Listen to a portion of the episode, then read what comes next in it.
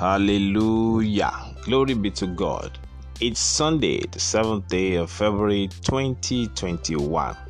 Thank you, Jesus.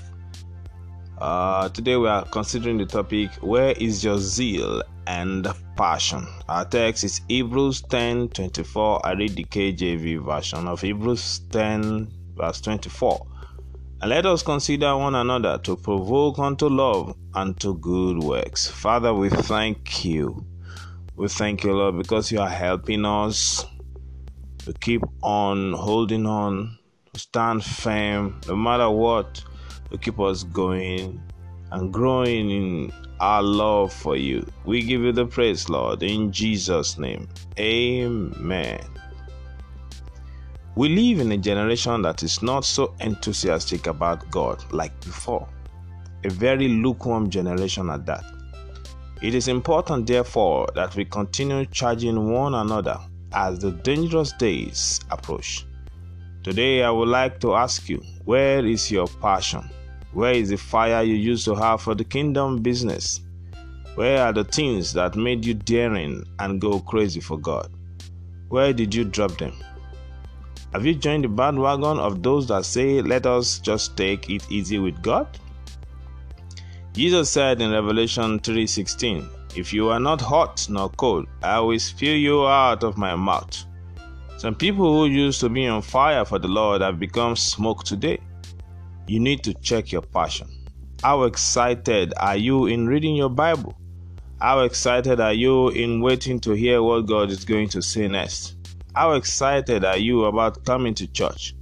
How excited are you about getting involved in spiritual activities? It is joy and a blessing to be involved. You never know the capacity you have until you start getting involved. That is what keeps us strong. Probably you are praying for several things and God is trying to bring out something from your life. However, you are limited because the fire is no more burning in you. I have often said that a fly does not perch on a hot pot. If demons are tormenting you and putting obstacles around you, it could be because you are no more zealous.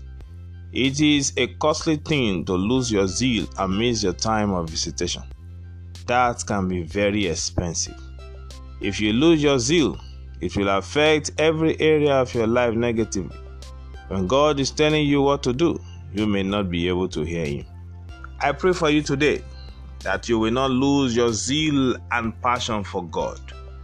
In Jesus' name, amen. Keep saying it, keep declaring it. It may delay, but it will never be denied. But the word of God will not fail. We keep declaring what the word of God says concerning us. I will dwell in the secret place of the Most High, and I shall abide under the shadow of the Almighty. The Lord will not suffer my foot to be moved, for he that keepeth me will not slumber. The Lord is faithful, and he will strengthen me and protect me from the evil one. I do not fear, for the Lord is with me. I will not be dismayed, for you are my God. The Lord will strengthen me and help me. The Lord will uphold me with his righteous right hand. I am not ashamed, for I know whom I have believed and I am persuaded that God is able to keep that which I have committed unto him. God will wipe away tears from my eyes, and there shall be no more death, neither sorrow nor crying, neither shall there be any more pain, for the former things are passed away. Every day and in every way, I am getting better spiritually, physically, financially, mentally, morally, and in all my endeavors. I am called for a purpose. I will fulfill this purpose and I will arrive at God's ordained destiny for my life. Nothing will cut me short because in my pathway there is life and there is no death at all.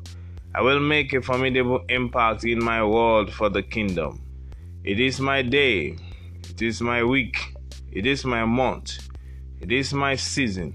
And it is my year of exceeding abundantly. Amen and amen.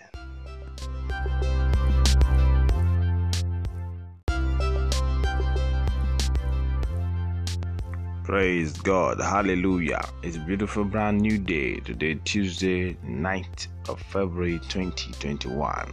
Our topic is Watch Your Attitude. The text is Genesis 25 33. I read the KJV version of Genesis 25 33. And Jacob said, Swear to me this day, and he sware unto him, and he sold his birthright unto Jacob. Father, we thank you for your loving kindness. We thank you for your grace. We thank you for your guidance. We thank you for your teaching. We thank you for instructing us and leading us in the right path in all areas of life. Take the glory, Lord. In Jesus' name, amen. According to the book of Genesis 25, Isaac and his wife gave birth to two children. The firstborn was Esau, and the second was Jacob. In Israel, being the firstborn is a very serious thing because he carries the mantle of the family, and whenever things are shared, he will receive double.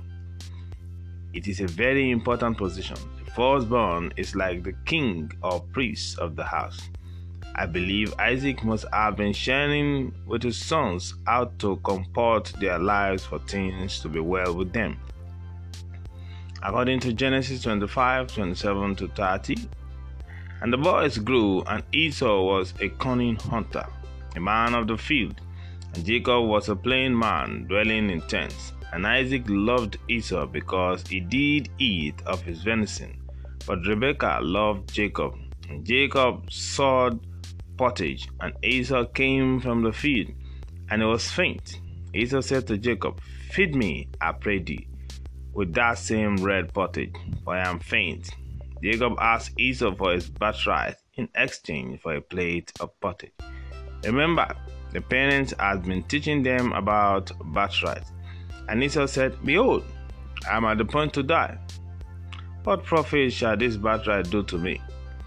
And Jacob gave Esau bread and pottage of lentils, and he did eat and drink, and rose up and went his way. Thus Esau despised his birthright. Esau sold his birthright. He despised and trivialized his spiritual heritage. May you not sell your birthright in Jesus' name. Let me remind you that we are at war and you are the devil's target. Esau eventually lost the blessing. First, he lost his birthright, and when the father was about to die, he lost the blessing. All this happened because his zeal and passion had disappeared. The fire was no more there. Beloved, you must be careful with your attitude towards God and the kingdom. The world cannot become more attractive to you than God. Make him number one. Be passionate about things that concerns God. Studying your Bible, talking to God regularly, listening for instructions and guidance, leading you in the path that you should follow.